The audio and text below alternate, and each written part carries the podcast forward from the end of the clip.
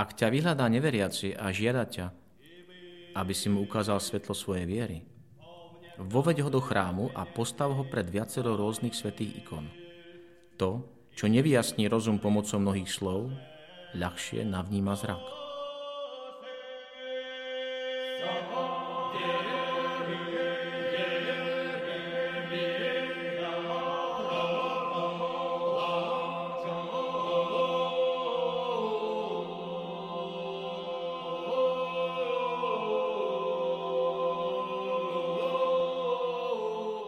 Vítajte pri počúvaní ikonického podcastu. Moje meno je Jozef Matula a v nasledujúcich minútach bude vašim sprievodcom v duchovnom svete ikon. Dnes sa ponoríme do ikony kríža. Kríž je symbol, ktorý prešiel dlhodobým vývojom a napokon sa stal privilegovaným vyjadrením kresťanskej viery. Je to prirodzené. Na kríži sa odohráva hlavný okamih zjavenia Božej lásky. Boží syn sa úplne odovzdáva človeku a necháva si so sebou robiť to, čo sám človek chce. V Kristovom ukrižovaní Boh radikálne uznáva, že človek je slobodný. A toto je skutočný náboženský princíp. Uznanie absolútnej a nepodmienenej existencie druhého. Pre plnohodnotný čas modlitby a meditácie otvorte si obrázok ikony a dovolte jej, aby sa pozerala na vás.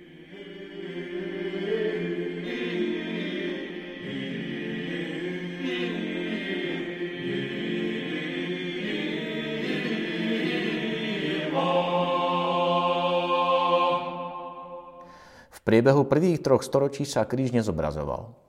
Je to pochopiteľné z dvoch dôvodov. Smrť ukrižovaní bola v tých časoch stále bežným nástrojom poprav. Navyše, ako sme už rozoberali v predošlých epizódach, církev mala záporný postoj voči obrazom. Prví kresťania, často prenasledovaní, používali symboly, aby skrytým spôsobom vyjadrili svoje zmyšľanie – Jedným zo starobilých symbolov bola kotva, ktorá predstavovala súčasne pánov kríž aj nádej vo väčší život. Možno ju nájsť v katakombách namaľovanú na klenbách alebo vytesanú na náhrobných doskách. Po 3. storočí sa tento symbol vytratil. Ako symbol nástroja spásy sa používal aj trojzubec, lebo jeho podoba je blízka krížu. Symbol kríža existoval aj mimo kresťanskej tradície. Napríklad kríž s rúčkou, crux ansata, bol veľmi rozšírený v Egypte. Z dôvodu svojho významu v hieroglyfickej podobe, ang, teda život, sa stal súčasťou kresťanského umenia najmä u koptov. Z indickej tradície pochádza hákový kríž, krus gamata, hoci existuje aj v židovskom alebo kresťanskom kontexte. Medzi najstaršie zobrazenia ukrižovania patrí relief zo slonoviny pochádzajúci z obdobia okolo roku 420-430. Ten sa v súčasnosti nachádza v Britskom múzeu v Londýne. Ide o zobrazenie Krista zahaleného bedrovou zásterou, perizónou, pribitého štyrmi klincami, bez brady, otvorenými očami a nimbom okolo hlavy. K tomu, že kríž nadobudol dôležitú úlohu ako vyjadrenie kresťanskej viery, prispelo aj ikonoborectvo.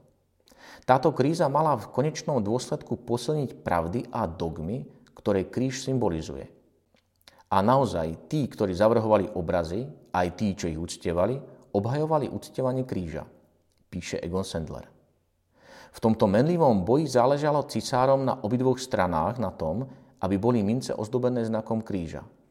Ikonoboreckí cisári takto nahradzovali obraz Krista. Do 9. storočia sa len málo kto odvážil zobraziť Krista mŕtvého. Úzus prikazoval stvárniť ho živého, hľadiaceho pred seba – Podstatnú zmenu v zobrazovaní kríža prináša aj byzantský stredovek. Najmä od obdobia 9. storočia sa Kristus zobrazuje so zatvorenými očami a namiesto tuniky má bedrovú zásteru. Začínajúc 11. storočím zobrazuje byzantské umenie Krista mŕtvého s prehnutým telom, privretými očami a hlavou naklonenou na pravú stranu. Na rozdiel od západného spôsobu zobrazovania má Kristus nohy pribité dvoma klincami, nie jedným. V západnom prostredí sa od polovice 13. storočia začína na hlave Krista objavovať trňová koruna, ktorá sa pod týmto vplyvom od 17. storočia objavuje aj v prostredí východu. Nohy sú pribité jedným klincom. Absentuje namaľovaná skala Golgoty s jaskyňou a Adamovou lepkou. Stojí za pripomenutie, že v rámci liturgického kalendára slávime Sviatok povýšenia Svetého kríža. Francúzsky filozof a teológ Jean-Luc Marion Prehlbuje zmysel tohto sviatku, pričom sa odvoláva na kríž a na ukrižovaného. Pozrieme sa na dnešnú ikonu a vypočujme si jeho slova. Na rozjímanie o Kristovi ako o synovi Otca nikdy, ani predtým, ani potom, ani počas kríža, nestačilo vidieť Ježíša Nazareckého. Vždy treba rozpoznať v tomto viditeľnom predstavení tam tvár a siluetu, tam tie gesta a slova, teda jedinečné a definitívne znamenie, ktoré neviditeľnosť svetosti vtláča bežnej viditeľnosti. Je to typos, v ktorom Boh súhlasil ukázať sa a tiež neukázať sa – typos, v ktorom sa nechal spoznať i nespoznať. Znak kríža nesie znamenie, v ktorom neviditeľný svetý dáva samého seba, a to bezvýhradnejšie, čím viac v ňom zanecháva okamžitý lesk svojej slávy. Neodstraniteľné znamenie neviditeľného vo viditeľnom tak nadobúda obraz kríža.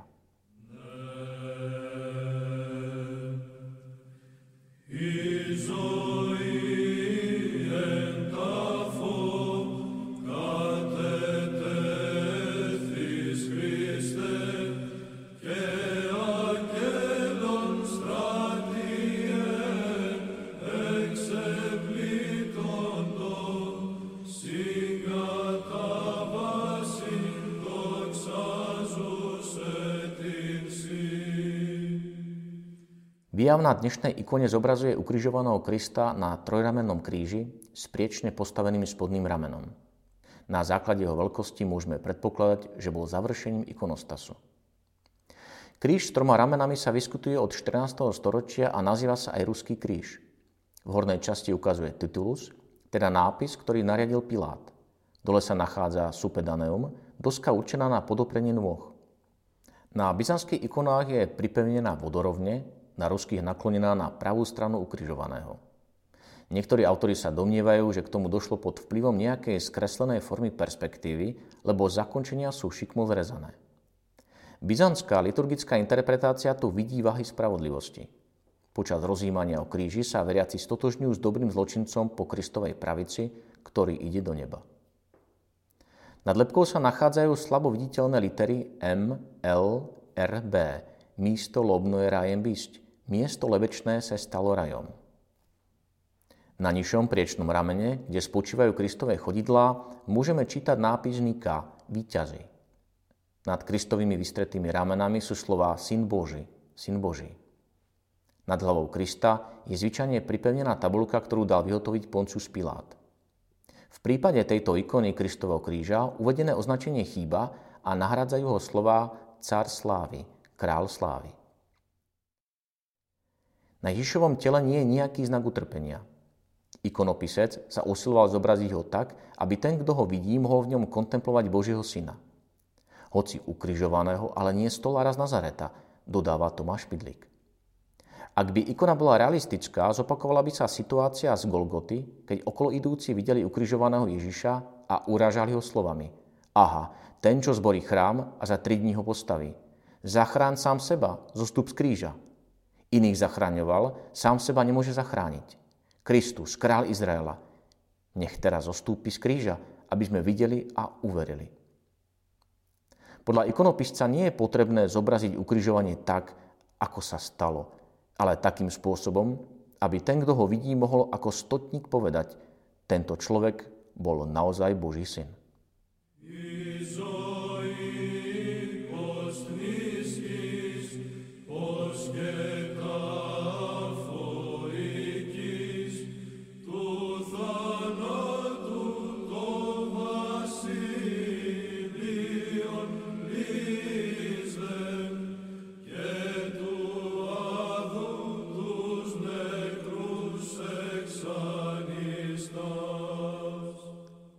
Od vrcholného stredoveku sa ukrižovanie spájalo so zobrazovaním Adamovej lepky pod krížom.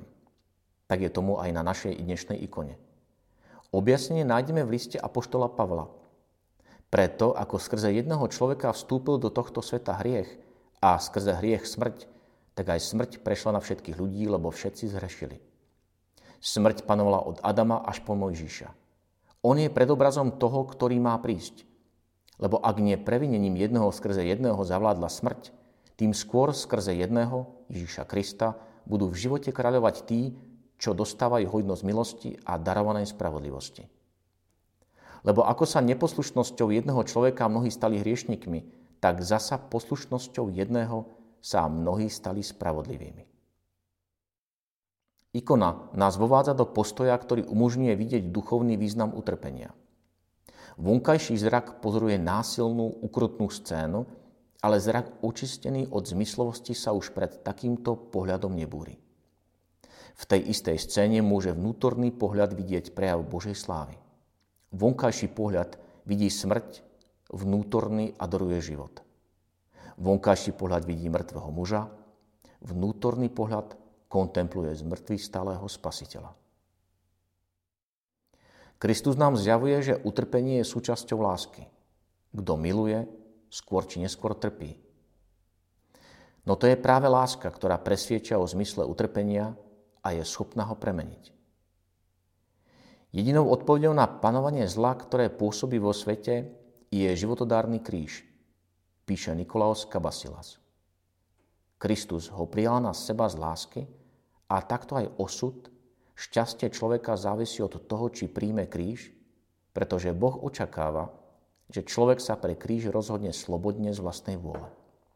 Boh zostupuje k človeku a zjavuje mu svoju lásku a prosí, aby mu odpovedal, stojím pred bránou. Za všetky blahá, akými od počiatku obdaroval ľudstvo, očakáva jedinú odmenu – lásku. A keď ju od nás dostáva, odpúšťa nám dlh.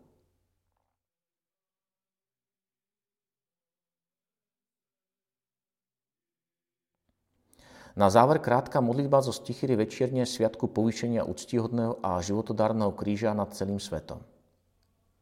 Poďte všetky národy, pokloňme sa požehnanému drevu, veď na ňom sa uskutočnila väčšiná pravda. Plodom dreva bol Adam podvedený, teraz drevom kríža diabol je pokorený. Padol tyran, čo zotrčoval Božie dietky.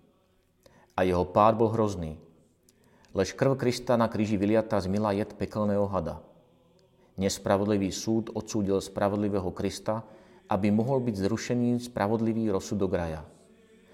Patrilo sa drevom drevo uzdraviť a mukou nevinného zbaviť strasti Adama.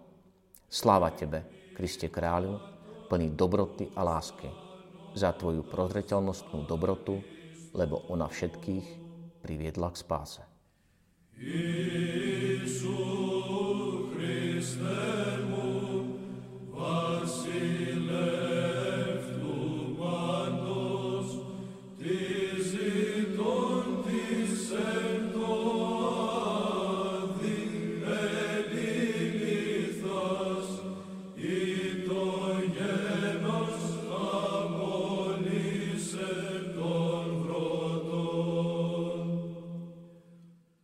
Ďakujem, že ste si vypočuli túto epizódu. Ikonický podcast vzniká v spolupráci so spoločnosťou HOR a s galériou Ikony v Žiline, kde si môžete všetky ikony z nášho podcastu pozrieť osobne. Zvlášť chcem poďakovať manželom Urbaníkovcom a Matúšovi Ďuraňovi, ktorí obsahovo aj technicky pripravili túto epizódu. Do počutia o dva týždne.